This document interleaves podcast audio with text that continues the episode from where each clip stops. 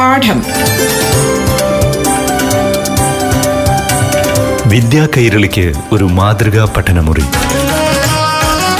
പാഠം.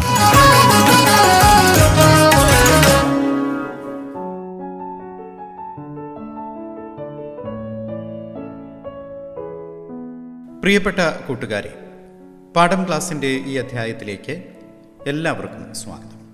ഇന്ന് കൂട്ടുകാർക്ക് ഏറെ പ്രയോജനം ചെയ്യുന്ന ഒരു ക്ലാസ്സുമായി എത്തുന്നത് Palakkad Kundoorkunnu V P A U P സ്കൂളിലെ അധ്യാപകനായ ശിവപ്രസാദ് പാലോട്.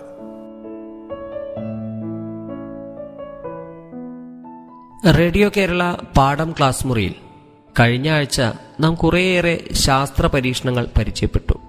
കൂട്ടുകാർ അതെല്ലാം വീട്ടിൽ ചെയ്തു നോക്കിയോ? എങ്ങനെയുണ്ടായിരുന്നു രസകരമായിരുന്നില്ലേ? പരീക്ഷണങ്ങൾ സ്വയം ചെയ്തപ്പോൾ നിങ്ങൾക്ക് ശാസ്ത്രത്തിന്റെ രീതി മനസ്സിലായില്ലേ? പ്രവർത്തിച്ചു പഠിക്കുന്നതാണ് ശാസ്ത്രത്തിന്റെ രീതി. അങ്ങനെയാണ് അറിവുകളെല്ലാം തിരിച്ചറിവുകൾ ആയി മാറുന്നത്.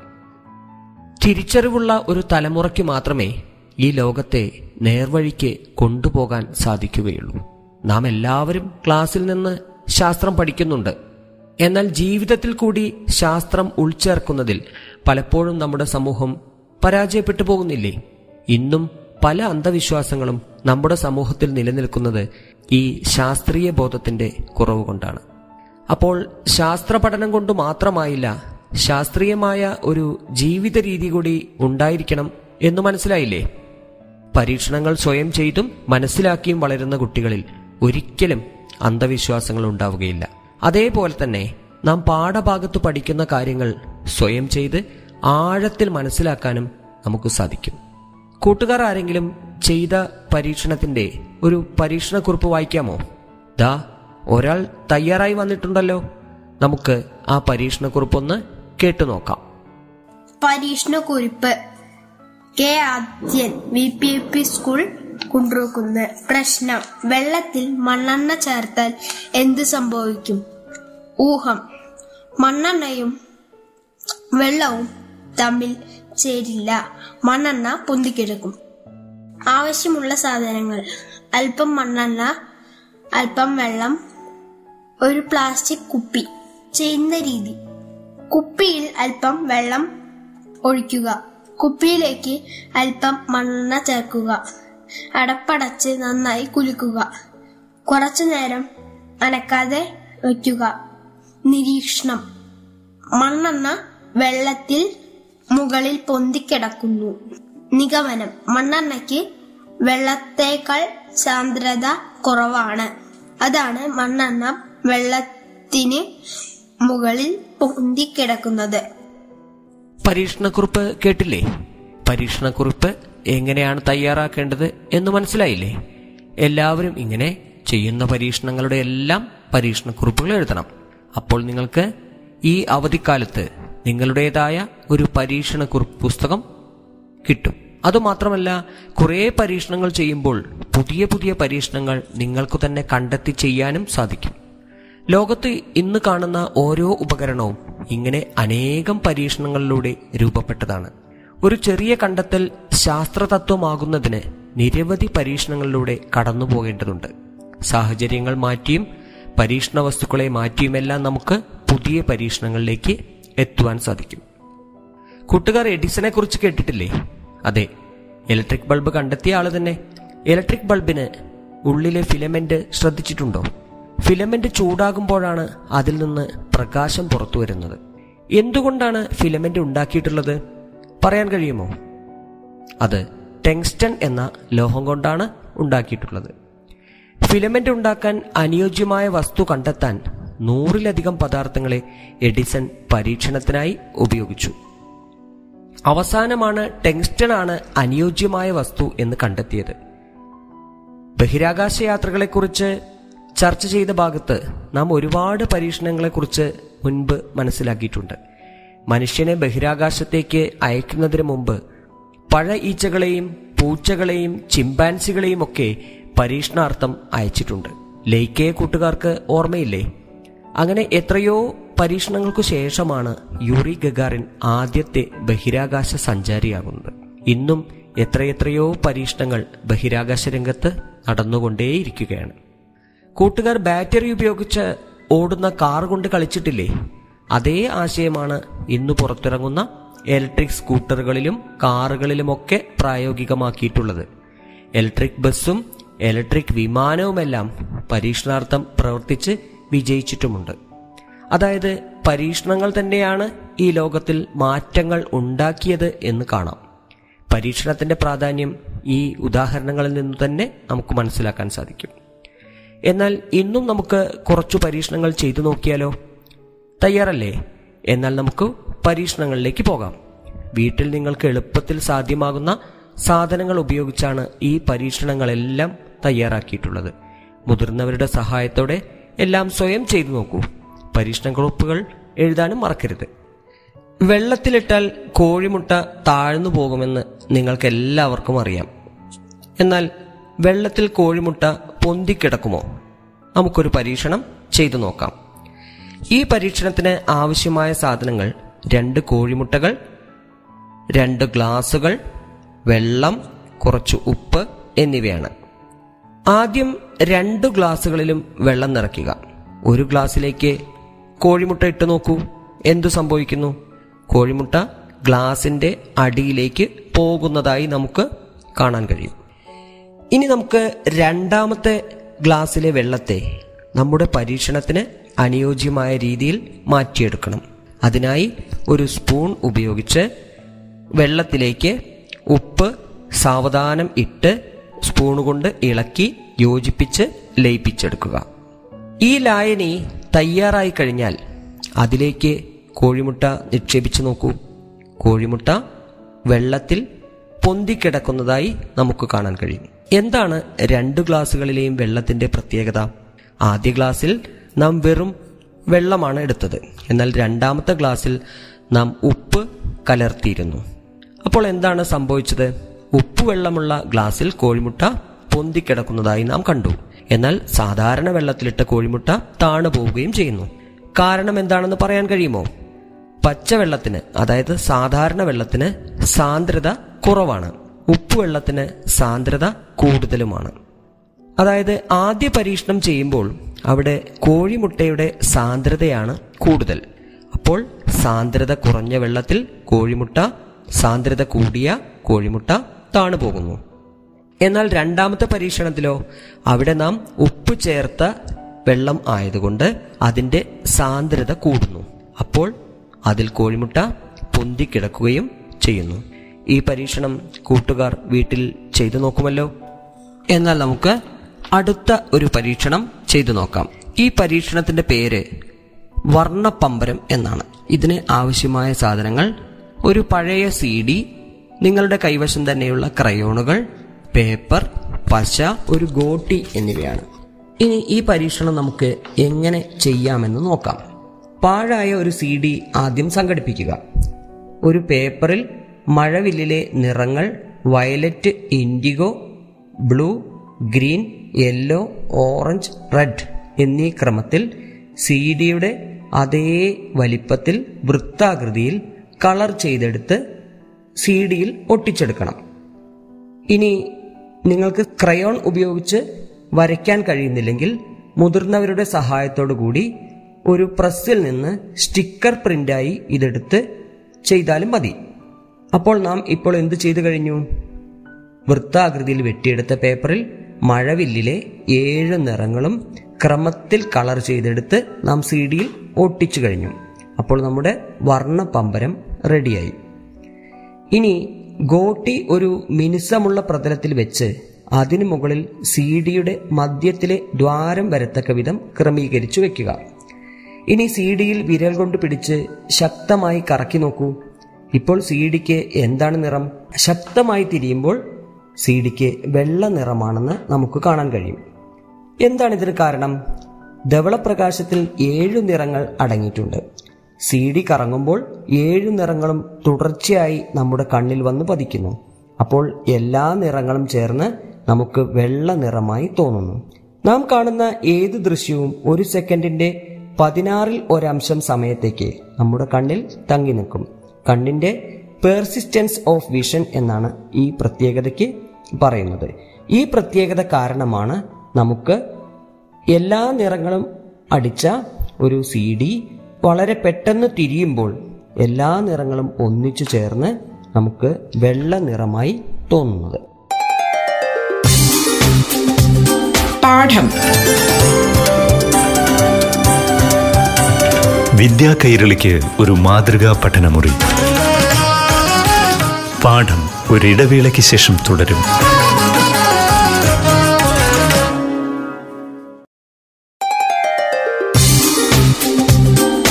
പാഠം വിദ്യാ കൈരളിക്ക് ഒരു മാതൃകാ പഠനമുറി. പാഠം തുടരുന്നു.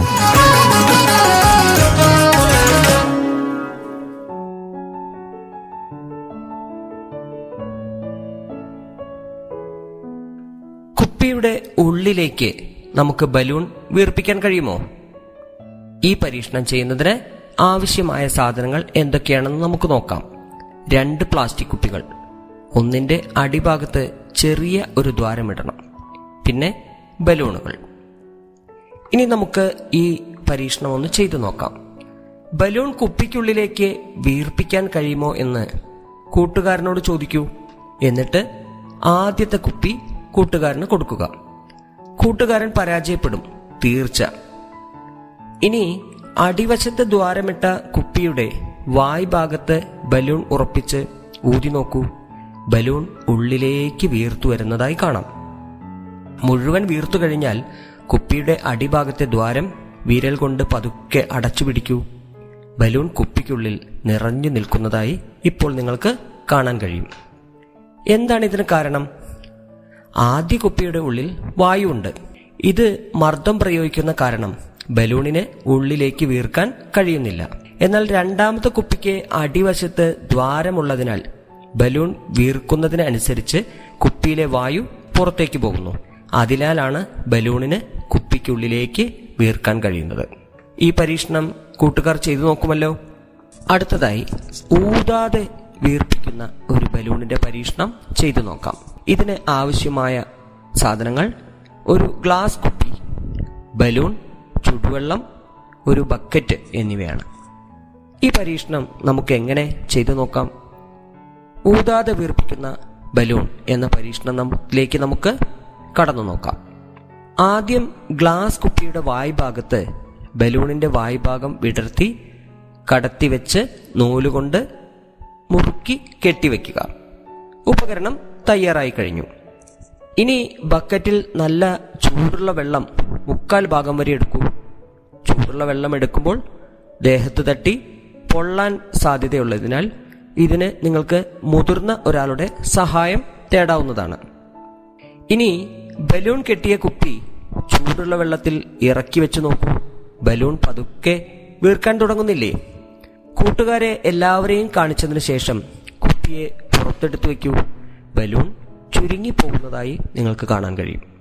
എന്താണ് ഇതിന് കാരണം? കുപ്പിക്കുള്ളിൽ വായു ഉണ്ടാകുമെന്ന് അറിയാമല്ലോ.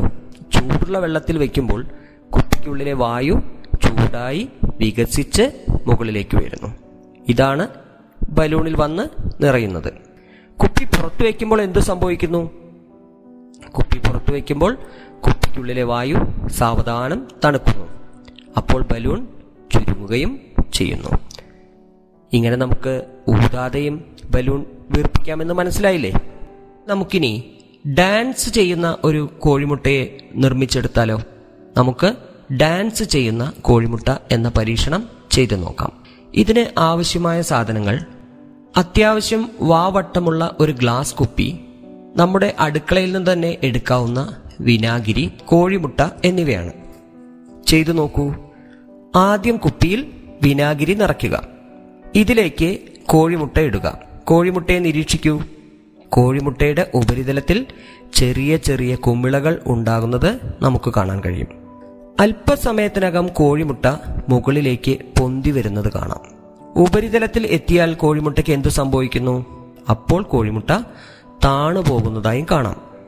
വീണ്ടും താഴ്ന്നു പോയ കോഴിമുട്ടയെ നിരീക്ഷിക്കുക. അതിന്റെ പുറത്ത് വീണ്ടും കുമിളകൾ ഉണ്ടാകുന്നു. അങ്ങനെ കുമിളകൾ നിറഞ്ഞു കഴിയുമ്പോൾ കോഴിമുട്ട മുകളിലേക്ക് പൊന്തുന്നു. മുകളിൽ എത്തിക്കഴിഞ്ഞാലോ അപ്പോൾ കോഴിമുട്ട താഴത്തേക്ക് പോവുകയും ചെയ്യുന്നു. എത്ര പ്രാവശ്യം വേണമെങ്കിലും കൂട്ടുകാർ ഇങ്ങനെ ആവർത്തിച്ച് പരീക്ഷിച്ചു നോക്കൂ. എന്താണ് ഇതിന് കാരണം? ഇതിന്റെ കാരണം അറിയണമെങ്കിൽ കോഴിമുട്ടയുടെ തോട് എന്തുകൊണ്ടാണ് നിർമ്മിച്ചിരിക്കുന്നത് എന്ന് ആദ്യം നാം മനസ്സിലാക്കണം. കോഴിമുട്ടയുടെ തോട് നിർമ്മിച്ചിരിക്കുന്നത് കാൽസ്യം കാർബണേറ്റ് കൊണ്ടാണ്. വിനാഗിരി എന്താണെന്ന് നിങ്ങൾക്കറിയാമോ? എന്താണ് വിനാഗിരി? വിനാഗിരിയിൽ അസറ്റിക് ആസിഡാണ് അടങ്ങിയിട്ടുള്ളത്. അപ്പോൾ കോഴിമുട്ടയിൽ അടങ്ങിയിരിക്കുന്ന കാൽസ്യം കാർബണേറ്റും വിനാഗിരിയിൽ അടങ്ങിയിരിക്കുന്ന അസറ്റിക് ആസിഡും തമ്മിൽ രാസപ്രവർത്തനം നടക്കും. ഇവ രണ്ടും പ്രവർത്തിക്കുമ്പോൾ ഉണ്ടാകുന്ന കാർബൺ ഡയോക്സൈഡ് ആണ് കുമിളകളായി കോഴിമുട്ടയുടെ മുകളിൽ കാണുന്നത്. കുമിളകൾ ഉണ്ടാകുന്നതോടുകൂടി എന്ത് സംഭവിക്കുന്നു? കുമിളകളെല്ലാം വാതക കുമിളകളാണ്. അപ്പോൾ അവ മുകളിലേക്ക് ഉയരുന്നു. അതോടൊപ്പം കോഴിമുട്ടയും ഉയരുന്നു. ഉപരിതലത്തിൽ എത്തുമ്പോൾ എന്ത് സംഭവിക്കുന്നു? കാർബൺ ഡൈ ഓക്സൈഡ് അന്തരീക്ഷത്തിലേക്ക് വ്യാപിക്കുന്നു. അപ്പോൾ കോഴിമുട്ട വീണ്ടും താഴത്തേക്ക് പോകുന്നു. പരീക്ഷണം ആവർത്തിക്കുമ്പോൾ എന്താണ് സംഭവിക്കുന്നതെന്ന് കൂട്ടുകാർക്ക് മനസ്സിലായില്ലേ? വീണ്ടും കോഴിമുട്ടയുടെ പുറത്തെ കാൽസ്യം കാർബണേറ്റും അസറ്റിക് ആസിഡ് അഥവാ വിനാഗിരിയും തമ്മിൽ പ്രവർത്തിക്കുന്നു. വീണ്ടും കാർബൺ ഡൈ ഓക്സൈഡ് ഉണ്ടാവുന്നു. ഈ കുമിളകൾ നിറയുമ്പോൾ കോഴിമുട്ട മുകളിലേക്ക് വരുന്നു. കുറച്ചു സമയം കഴിയുമ്പോൾ കുമിളകളെല്ലാം അന്തരീക്ഷത്തിലേക്ക് പോകുമ്പോൾ വീണ്ടും കോഴിമുട്ട താഴത്തേക്ക് വരികയും ചെയ്യുന്നു.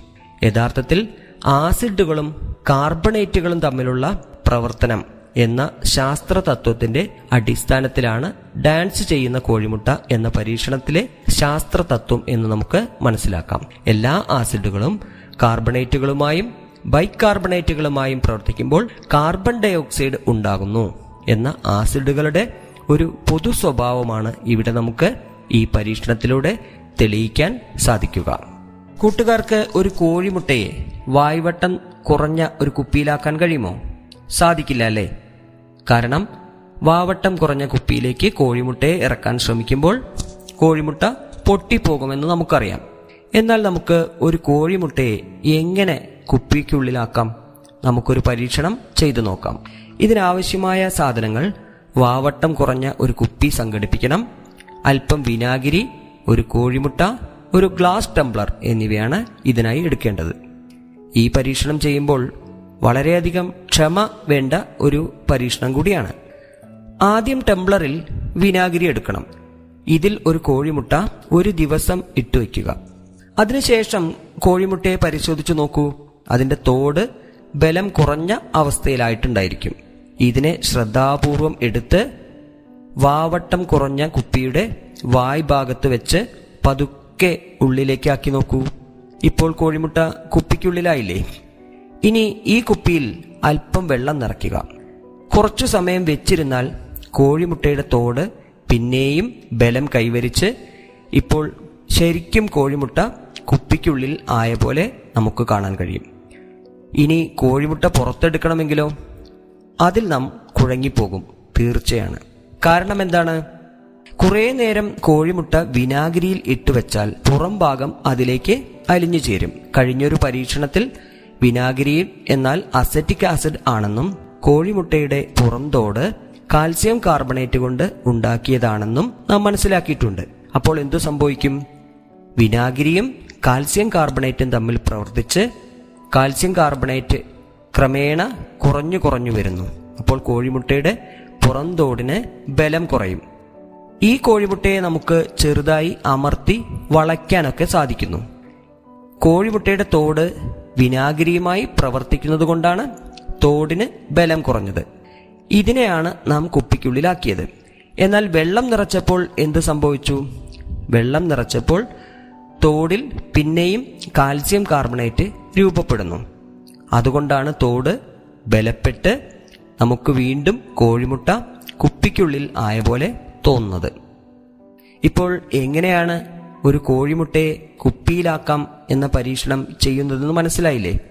എന്നാൽ തയ്യാറായിക്കൊള്ളൂ. വാവട്ടം കുറഞ്ഞ ഒരു കുപ്പിയും അല്പം വിനാഗിരിയും ഒരു കോഴിമുട്ടയും എല്ലാം എടുത്ത് ഈ പരീക്ഷണം ചെയ്യാൻ ആരംഭിച്ചോളൂ. ഒരു ദിവസം കഴിഞ്ഞാൽ നിങ്ങൾക്ക് വീട്ടിലുള്ള എല്ലാവരെയും അത്ഭുതപ്പെടുത്തിക്കൊണ്ട് കോഴിമുട്ടയെ നമുക്ക് വിജയകരമായി കുപ്പിക്കുള്ളിൽ ആക്കാൻ കഴിയും. പാഠം.